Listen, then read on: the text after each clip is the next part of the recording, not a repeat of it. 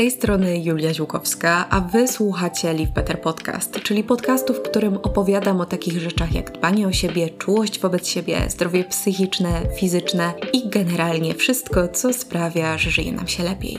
Jak zawsze na początku każdego odcinka mam do Was ogromną prośbę o wsparcie. Proszę zaobserwujcie mój podcast i ocencie go. Obserwując mój podcast, dostaniecie powiadomienie o każdym nowym odcinku, więc Wam nie umknie, a im więcej ocen ma mój podcast, tym jest on ciekawszy dla algorytmu i tym więcej osób może go poznać, więc za tę pomoc ogromnie Wam dziękuję.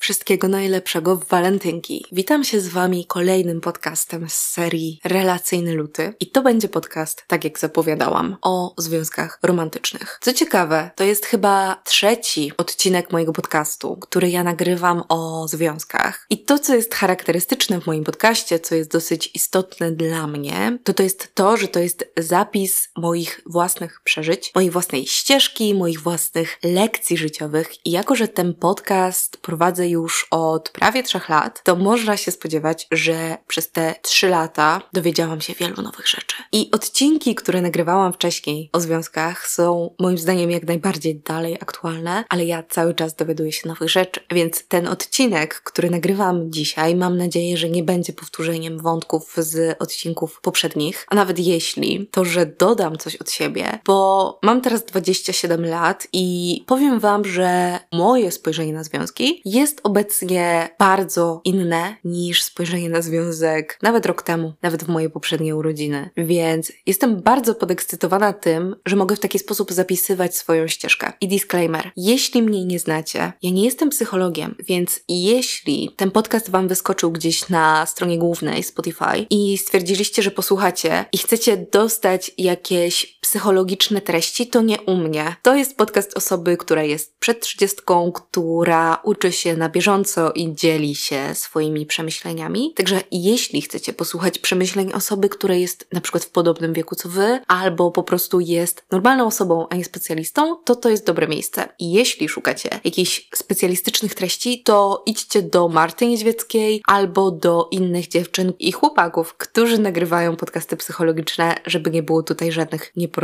Zacznę od tego, że budowanie bliskości i intymności w związku musi się zacząć od komunikacji. Jeśli słuchałyście i słuchaliście moich poprzednich odcinków podcastu, to możecie teraz wywrócić oczami na zasadzie Julia, okej, okay, w każdym odcinku podcastu mówiłaś o komunikacji, ale to jest bardzo ważne, więc pozwólcie, że dalej będę o tym mówić, bo mimo wszystko, mimo że zawsze mówiłam o komunikacji, to w pewien sposób zmieniłam też moje podejście do komunikacji. Zawsze uważałam, że komunikacja w związku jest niebywale ważna, ale to, co zauważyłam, to, że brałam pewne rzeczy w moim związku za pewnik. Wydawało mi się, że ja po prostu wszystko ówczesnym partnerze wiedziałam, że nie mamy za bardzo konfliktów, więc w sumie nie za bardzo jest o czym rozmawiać, a poza tym tak dobrze go znam, że nie muszę go pytać o wiele rzeczy, bo wiem, jaka byłaby odpowiedź. I powiem Wam, że już nie mam takiego podejścia, bo Moim zdaniem komunikacja powinna zawsze być uważna i nakierowana na partnera, niezależnie od tego, ile się znamy, ile jesteśmy razem, jak dobrze się znamy, bo druga osoba cały czas jest odrębną jednostką, cały czas jest kimś innym niż to, kim jest w związku. Istniejemy my jako związek i istnieje każdy z nas jako odrębna jednostka. I zawsze jest coś, czego można się o partnerze dowiedzieć. I ta uważna komunikacja może przebiegać na wielu, wielu poziomach poziomach. Przede wszystkim uważna komunikacja powinna być codzienna, na takim najbardziej bazowym, podstawowym poziomie. Mieć ten fokus na partnera i uważność każdego dnia byłoby idealnie, o ile to jest możliwe, ale wiadomo, ideały nie istnieją. Jasne, czasami jesteśmy zmęczeni, zabiegani, zirytowani, nie w humorze, nie mamy przestrzeni na drugą osobę, więc to jest jasne, czasem tak się zdarza, ale w idealnym świecie dobrze by było, gdyby ta komunikacja była nakierowana na partnera każdego dnia. I ta bazowa komunikacja to są te proste rzeczy, to zainteresowanie się swoim partnerem na naprawdę najbardziej podstawowym poziomie, czyli jak się dzisiaj czujesz? Jak dzisiaj spałeś lub spałaś? Jaki masz humor? Czy coś cię dzisiaj dręczy? Jak twój dzień? I wiecie co? To mogą być bardzo bazowe rzeczy, bardzo takie oczywiste, ale ja mam wrażenie, że te oczywistości często najbardziej nam umykają. I że często pytanie pod tytułem jak tam twój dzień jest takie rzucone z przyzwyczajenia, a nie dlatego, że naprawdę jesteśmy ciekawi, jak wygląda dzień naszego partnera. Ja tak na pewno miałam w moich związkach, że mówiłam o tym, jaka komunikacja jest ważna i wydawało mi się, że się komunikuje i rzucałam takie pytania w stylu, o, jak tam twój dzień? W pewien sposób nie będąc nawet zainteresowana odpowiedzią, bo znowu miałam wrażenie, że ja wiem, co ja usłyszę. A, było tak, w pracy to, szef to. I ja często się wyłączałam po tym, kiedy zadałam to pytanie. I może wy też to odczuwacie, może wy też to przeżywacie, że pewna rutyna tak bardzo się wkradła, że uważność trochę przestała istnieć, że istnieją pozory, istnieją zasady, których przestrzegamy, czyli to, że wypadałoby siebie nawzajem zapytać, jak twój dzień, kochanie, ale niekoniecznie jesteśmy tak bardzo zainteresowani tą drugą osobą. I tutaj możemy zgrabnie przejść do tego, co sobie napisałam jako następny podpunkt, nadal w tej uważnej komunikacji, że uważność na partnera wymaga wysiłku. I to jest dokładnie to, o czym mówię. To nie jest tak, że uważność na partnera po prostu jest. To nie jest tak, że to się po prostu wydarza,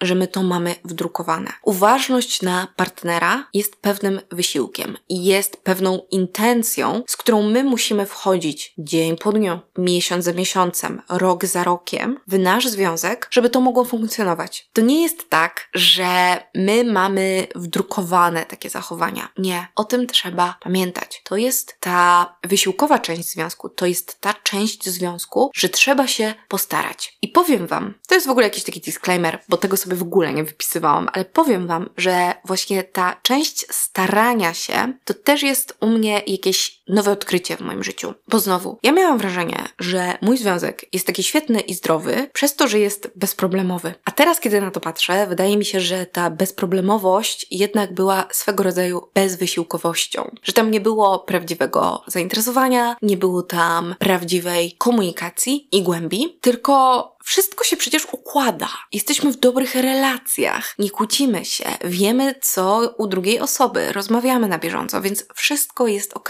A tam nie było tej intencji, tego sfokusowania się, co tam tak naprawdę dzieje się u tej drugiej osoby. To wymaga wysiłku, to wymaga praktyki, to wymaga chęci. To się samo nie wydarzy. I ja kiedyś mówiłam o tym, swoją drogą to było rok temu, właśnie też w podcaście z serii Relacyjny Luty. Mówiłam o tym w kontekście przyjaźni, że wydaje nam się, że przyjaźń jest bezwysiłkowa, że jeśli chodzi o związki, to wiemy, że musimy włożyć w to jakąś pracę, ale jeśli chodzi o przyjaźń, wydaje nam się, że przyjaźń po prostu się wydarza, że zaczynamy być przyjaciółmi, jesteśmy najlepszymi przyjaciółmi i zapominamy, że to jest relacja jak każda inna. Ja mam wrażenie, że my często możemy mieć takie przeświadczenie w związku, że jako, że już jesteśmy razem jakiś czas i już jesteśmy razem, jest nam wygodnie, jest nam dobrze, to może być tak, że znowu trochę zapominamy, że relacja wymaga pracy, która nie tylko jest pracą taką nad rozwiązywaniem konfliktów, nad takim podziałem obowiązków, żeby każde z nas było zadowolone, nad jakimiś kompromisami, tylko że związek wymaga takiej codziennej, cichej pracy. Codziennej, cichej pracy, która się wyraża właśnie w uważności, w komunikacji, w zainteresowaniu i też w odpowiedzialności za drugą osobę, bo odpowiedzialność w związku to w ogóle też jest jakiś taki temat, o którym się nie mówi, bo to chyba brzmi jakoś mało sexy, że my jesteśmy odpowiedzialni w jakiś sposób za partnera. I kiedy mówię o odpowiedzialności, nie chodzi mi o to, że jesteśmy odpowiedzialni za partnera, tak jak jesteśmy odpowiedzialni za dziecko na przykład, że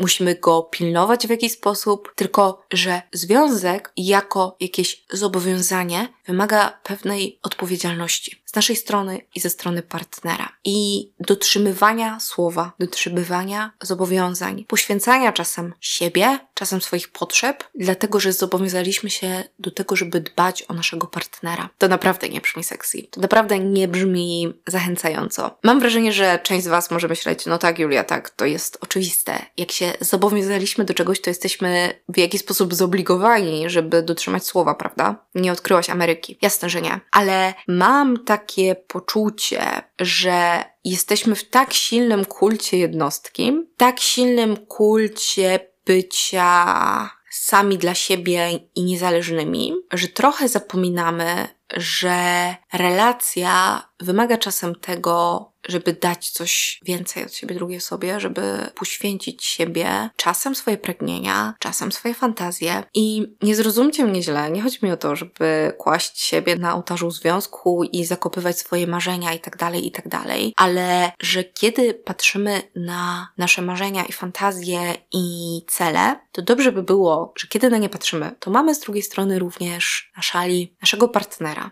i jego marzenia, i jego cele, i jego pragnienia i żeby czasem chociaż do głowy nam przyszła myśl, że nie wszystko możemy zrealizować, bo czasem odbędzie się to kosztem drugiej osoby. I mówię, to jest typowo a propos kultu jednostki, który my teraz mamy, a propos tego swoistego egoizmu, który ja też kultywuję, bo ja też jestem przedstawicielką tego nurtu. Z jednej strony mam nadzieję na dobry sposób, ponieważ staram się, żeby ten egoizm był zdrowy. Staram się na siebie patrzeć, staram się dbać o moje potrzeby, staram się na przykład odchodzić na bok, kiedy potrzebuję więcej czasu, wycofywać się, być sama i wiedzieć, czego chcę, żeby móc jasno komunikować swoje potrzeby. Ale z drugiej strony przyznam, że kiedy myślałam o tym podcaście i kiedy myślałam o tym temacie odpowiedzialności i poświęcenia, to aż mi skóra cierpła, kiedy ja sobie myślałam o tym, że czasem coś trzeba poświęcić dla partnera, bo miałam w sobie ogromną niezgodę na to. I nigdy nie byłam typem skłonnym do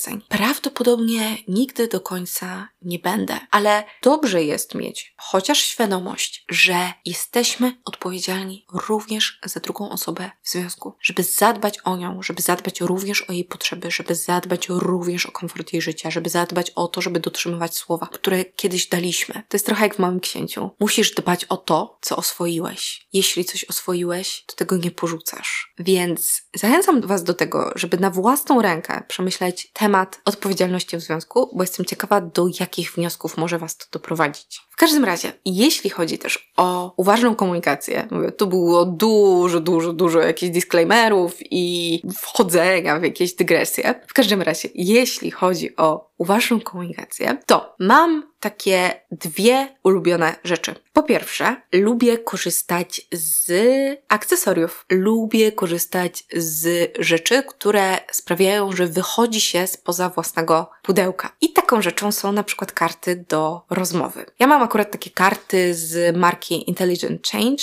Ten podcast nie jest sponsorowany, a żałuję, mógłby. W każdym razie to są karty, które się nazywają Close albo Closer, coś takiego, Couple Editions. I są to karty, które są podzielone na trzy kategorie: Close, Closer i Closest. I w każdej z tych kategorii są pytania. Close są pytaniami takimi rozgrzewkowymi, potem przechodzimy do Closer, które są takie trochę bardziej juicy i Closest. To już są takie pytania, które są związane z tematami, które są albo naprawdę ciężkie, albo związane najczęściej z seksem.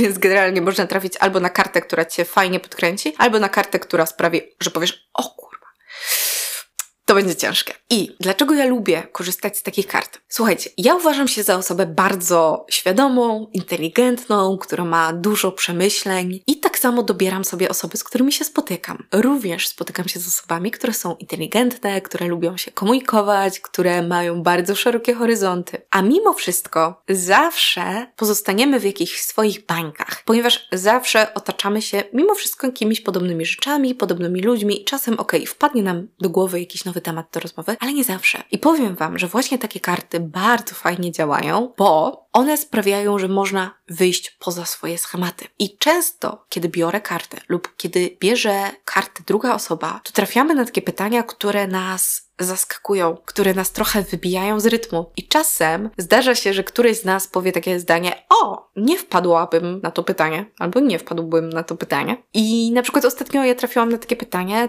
What turns you off? Czyli co sprawia, że się tak seksualnie wygaszasz. I nie wpadłabym na to. Wpadłabym na to, żeby pogadać o tym, co cię podnieca, ale nie to, co cię wyłącza. Więc to była bardzo ciekawa perspektywa. Albo czasem takie karty właśnie zmuszają do tego, żeby pochylić się nad jakimiś takimi trudnymi kwestiami, czyli na przykład, czy był w naszym związku moment, w którym myślałaś lub myślałeś o tym, żeby zakończyć nasz związek. I to jest dosyć, czasem może być dosyć bolesne przechodzić przez takie pytania, ale wydaje mi się, że kiedy już się przez nie przejdzie, z taką pełną szczerością i też znowu troską i odpowiedzialnością za drugą osobę, to naprawdę można odczuć, że się do siebie zbliżamy. Można odczuć, że jesteśmy bliżej, że to nas zaprowadziło znowu trochę dalej na drodze naszego związku, że to nas trochę znowu do siebie zbliżyło, więc ja uwielbiam te karty i polecam wam takie akcesoria. Drugą rzeczą, którą bardzo lubię robić, z której bardzo lubię korzystać, jeśli chodzi o taką uważną komunikację, to są takie regularne check-iny, czyli regularne sprawdzanie, w jakim miejscu tak naprawdę jesteśmy. I takie pytania można sobie zadawać raz na tydzień, raz na miesiąc, raczej nie rzadziej, bo wydaje mi się, że jednak częstotliwość jest dosyć ważna, żeby sobie zadać pytanie,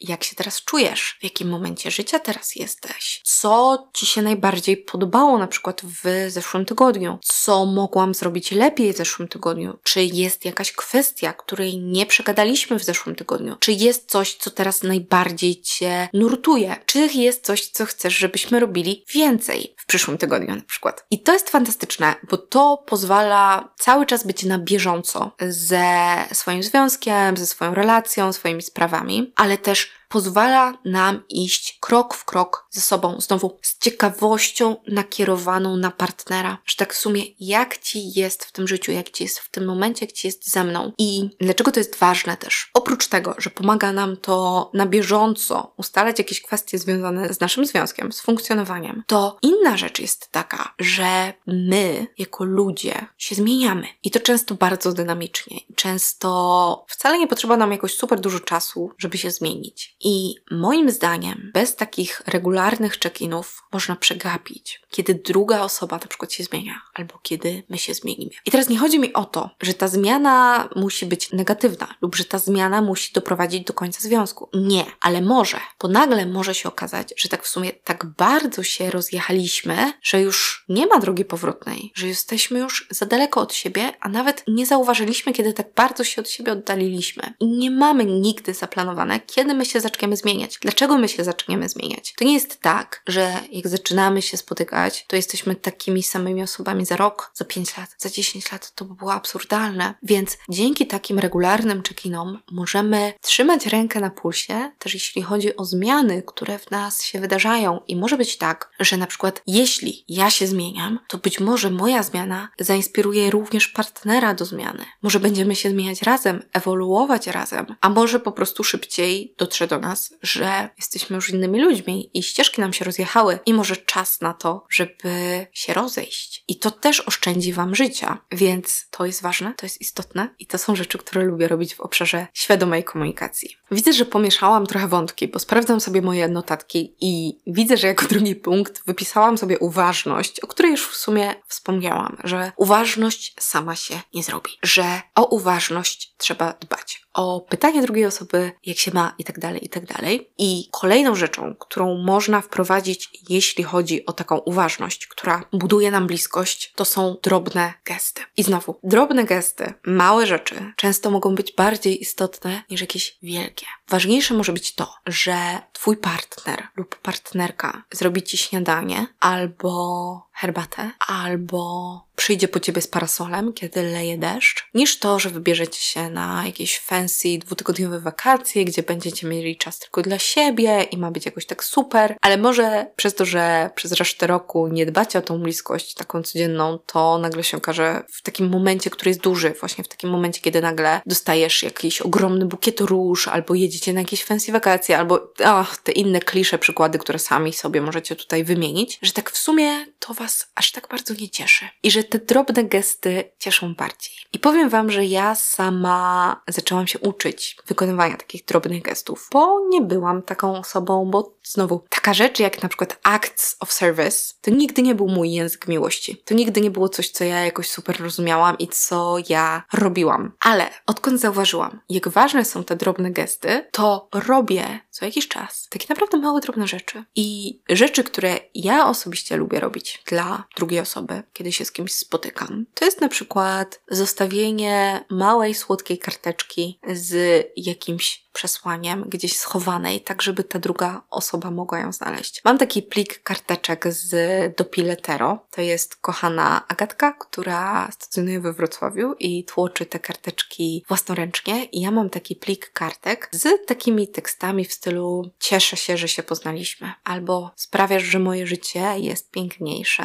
albo uśmiecham się, kiedy o tobie myślę. I lubię zostawiać takie karteczki w różnych miejscach. W portfelu drugiej osoby, w kieszeni, przyklejone na lustrze, zostawione w miejscu pracy, tak żeby ta osoba mogła natrafić na taki mały gest ode mnie. Albo wykorzystuję jakieś moje zajawki czy umiejętności, żeby zrobić taki drobny gest dla drugiej osoby i na przykład odmechacam brania, kiedy są poniszczone. I to też jest fajne, widzieć drugą osobę, która mówi: O, ale to jest teraz miłość dotyku, dziękuję, że to dla mnie zrobiłaś, ale to jest kochane. Więc takie drobne gesty w stylu: pójdę przynieść ci ciepłą zupę, bo wiem, jak ją lubisz. Wiem, że nie masz parasola, ale je deszcz, więc przyjdę, kupię ci parasol i zaniosę go w twoje miejsce pracy. To są takie drobne rzeczy, które sprawiają, że ta druga osoba się rozpuszcza i ty też się rozpuścisz, kiedy ktoś zrobi to dla ciebie. I tutaj znowu wracamy właśnie do tematu uważności, że to się nie dzieje samo. To jest pewien wysiłek.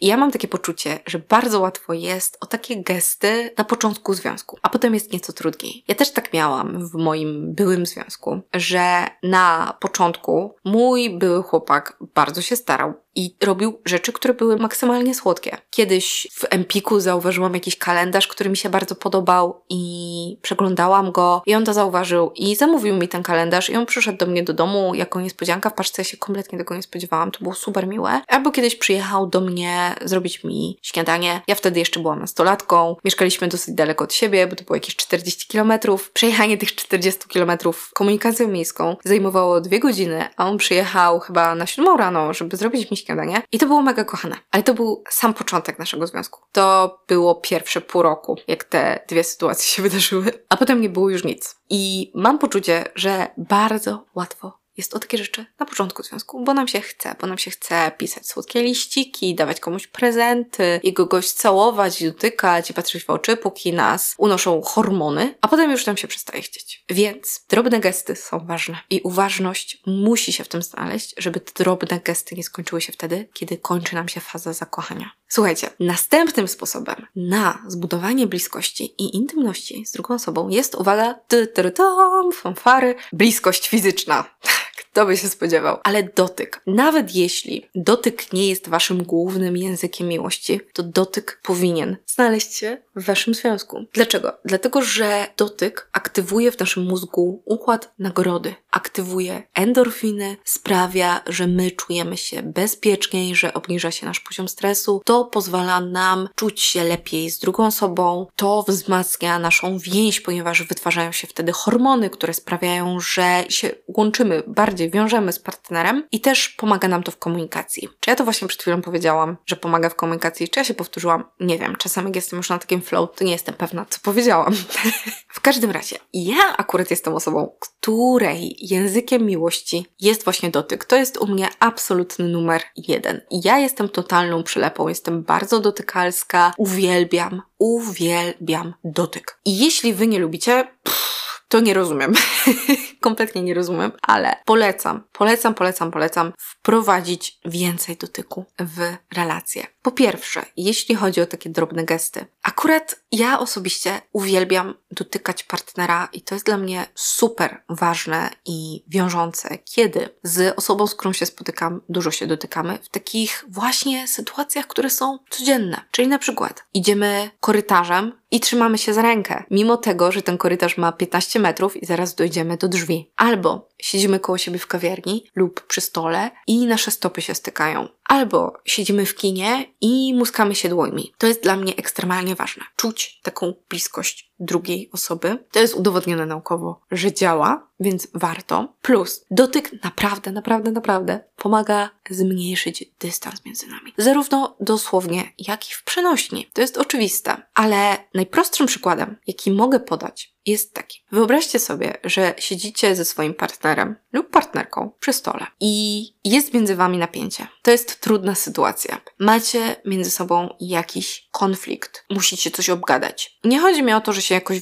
wiecie, kłócicie strasznie, ale generalnie jest napięcie. I wyobraźcie sobie teraz, że siedzicie półtora metra od siebie i to napięcie jest między wami, a wyobraźcie sobie teraz, że przysuwacie się tymi krzesłami do siebie na tyle, że możecie złapać się za rękę. I nie wiem jak wy, ale ja od razu w takiej sytuacji czuję, że to napięcie maleje. I jasne, kiedy jesteśmy w jakiejś takiej sytuacji trudnej i konfliktowej, to na pewno ten dotyk nie jest czymś, na co ma się szczególną ochotę. Ale to jest ta sytuacja, kiedy warto się przełamać, ponieważ to może nam pomóc zmniejszyć dystans wobec siebie. To może nam pomóc zmniejszyć napięcie, to może nam pomóc wrócić do takiej przestrzeni bliskości, do przypomnienia sobie, hej, jesteśmy razem, kochamy się, nie jesteśmy swoimi wrogami najprawdopodobniej.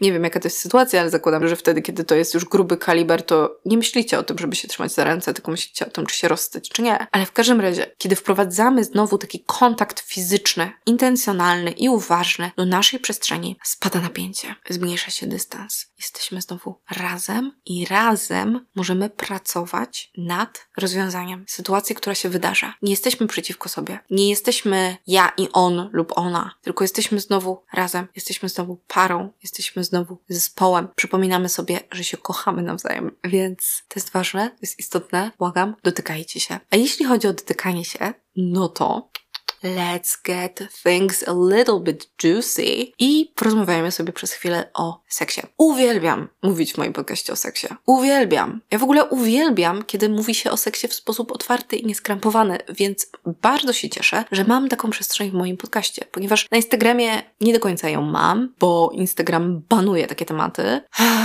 i nie do końca da się w taki sposób bardzo swobodny wyrażać na ten temat. Cieszę się więc, że mam swój podcast, w którym mogę mogę bez wstydu mówić o seksie. I seks to jest oczywiście kolejna gałąź tej naszej relacji fizycznej, która bardzo mocno wpływa na naszą bliskość i intymność. I znowu, to jest niby oczywistość, ale to, co ja bym chciała dodać tutaj, to, do czego ja bym Was chciała zachęcić, to, to jest to, żeby również do seksu podchodzić uważnie i świadomie i intencjonalnie. I to jest też coś, co się u mnie bardzo mocno zmieniło, bo jak ja kiedyś słyszałam takie teksty w stylu zaplanuj sobie czas na seks, to miałam taką reakcję pod tytułem, po pierwsze, a skąd ja mam wiedzieć, czy ja będę miała wtedy akurat ochotę na seks? A po drugie, hej, ale to zabija spontaniczność, to w ogóle bez sensu. Jak będę podniecona, to będę uprawiać seks, jak nie będę, to nie będę. Koniec, kropka. I powiem Wam, że Uważam teraz, że planowanie seksu to jest super sprawa. I nie chodzi mi o to, że my mamy sobie wklepywać w kalendarz pod tytułem dzisiaj o godzinie 21 seks, ale że może warto by było usiąść ze swoim partnerem bądź partnerką i porozmawiać o tym, kiedy w sumie chcecie mieć taki intencjonalny czas na seks i go zaplanować w najdrobniejszych szczegółach. To jest coś, o czym ja przeczytałam w książce Slow Sex, której współautorką jest wspomniana już dzisiaj Marta Niedźwiecka. Właśnie o tym, żeby planować sobie takie swoje seksualne rytuały, czy też seksualne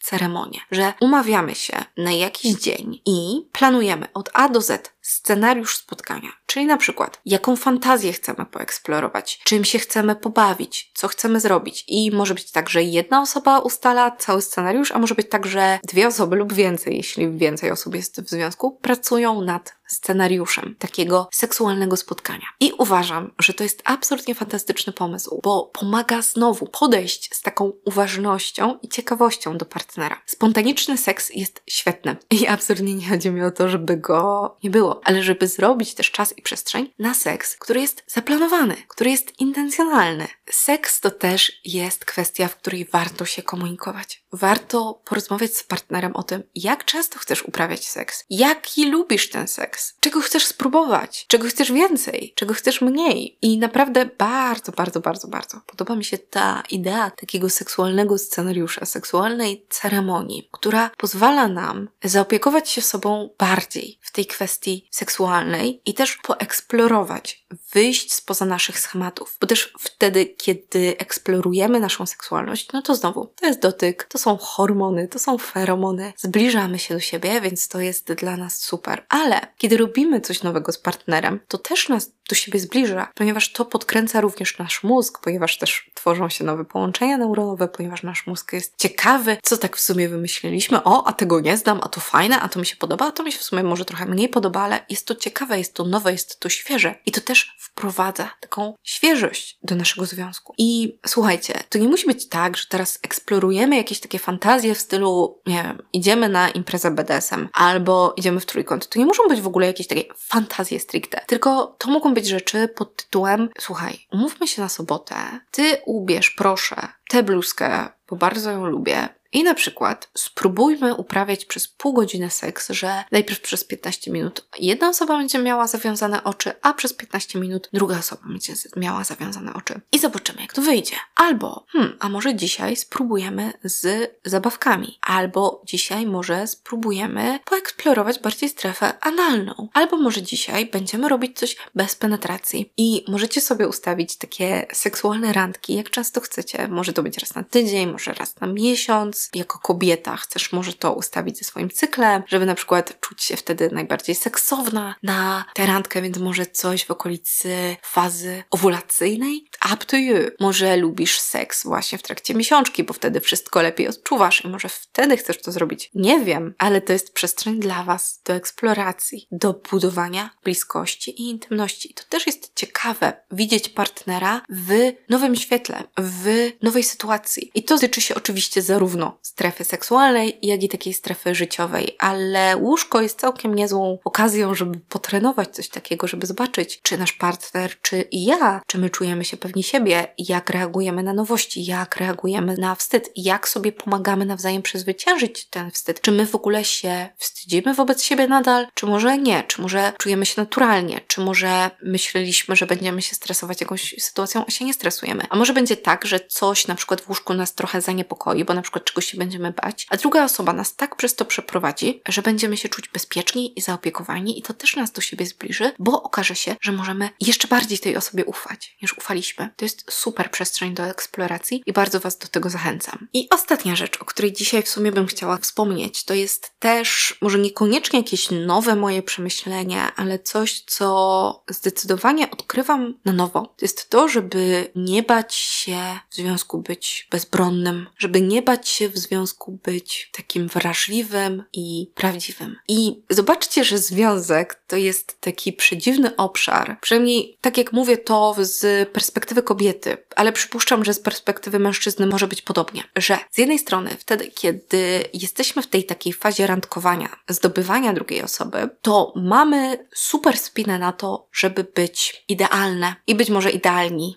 Nie jestem pewna, czy tak samo jest u mężczyzn. U kobiet jest na pewno w taki sposób, że musimy być idealne. Ja totalnie to czuję, że kiedy zaczynam spotykać się z kimś nowym, to nagle mi trochę odpala, bo ja nie wiem, jak ta druga osoba zareaguje i na co ona tak naprawdę będzie zwracać uwagę, więc próbuję być idealna. Więc nagle jestem absolutnie cała wygolona, wydepilowana. Przejmuję się tym, czy nie wyskoczył mi jakiś pryszcz na plecach albo na tyłku. Idę na pedikir. Patrzę na to, czy na pewno, nie wiem, dobrze wyglądam, czy nie jestem opuchnięta i tak dalej, i tak dalej, i tak dalej. I zależy mi na tym, żeby wyjść na jakiś ideał. Ale jak już wchodzimy w związek, to związek jest przecież tą strefą najbardziej intymną, że partner widzi nas nie tylko w tych momentach, kiedy jesteśmy najlepsze, najbardziej seksowne, najbardziej pewne siebie, najpiękniejsze, ale częściej widzi nas w tych totalnie, totalnie doliniarskich momentach pod tytułem choroba, dół, płacz, irytacja, okres. Nasi partnerzy i partnerki widzą nas po wstaniu, czują nasz oddech, kiedy mamy nieumyte zęby, wynoszą nasze osmarkane chusteczki często, widzą nasze jakieś wydzieliny z ciała. I zobaczcie, jak to się po prostu nie łączy z tym, że my na początku próbujemy być idealne, ale potem tak w sumie mamy czuć się komfortowo z tym, żeby pokazywać taką trudną wersję siebie. Taką wersję, która nie jest idealna, która jest tylko człowiekiem, która jest osmarkana, opuchnięta,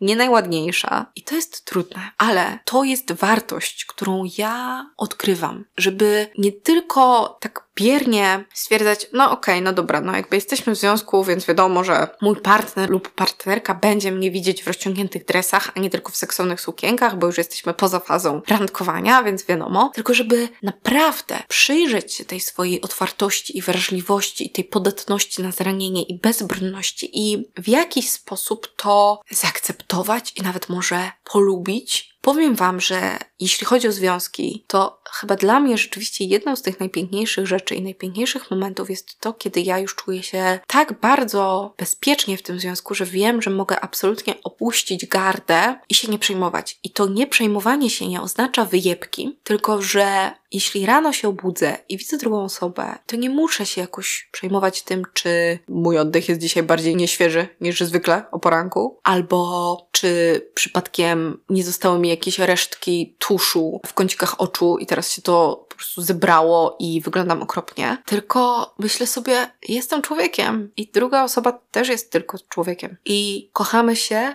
w tym całym naszym człowieczeństwie, nie mimo niego, tylko właśnie w nim. I za to. I, i z tym. Więc Mam wrażenie, że im bardziej mogę sobie pozwolić na taką bezbronność w związku, tym jest on bliższy i bardziej intymny. I tak jak mówiłam na początku, nie jestem psychologiem, ale jeśli czujesz, że w Twoim związku nie do końca możesz sobie pozwolić na aż tak otwartą komunikację, o jakiej mówiłam wcześniej, że na przykład bałbyś się lub bałabyś się porozmawiać o takich tematach jak na przykład, czy kiedykolwiek chciałeś się ze mną rozstać, albo o fantazjach seksualnych, albo boisz się tej bezbronności, albo czujesz, że nie ma na nią miejsca, albo czujesz, że ciągle musisz być tym ideałem, to zastanów się, czy to jest kwestia jakaś z Tobą i czy Ty musisz sobie przepracować te kwestie, czy może Twój partner jednak nie do końca daje na tą przestrzeń i czy wobec tego jesteś w odpowiednim związku. Bo jeśli czujesz, że nie masz na to przestrzeni w swoim związku, no to ja bym się osobiście zastanowiła, bo to jest przynajmniej tylko i wyłącznie moje doświadczenie, ale okazuje się, że mimo, że myślałam, że związki, które tworzyłam, były fajne i zdrowe i pewnie były, to one nie były właśnie tymi odpowiednimi, właśnie przez to, że nie było miejsca na taką głęboką komunikację, na ciekawość na partnera, na zdawanie sobie bardzo trudnych pytań i regularne check-iny. I dobrze by było chyba, gdyby jednak ta przestrzeń się znalazła. Także, moi drodzy, moje drogie, to są moje ulubione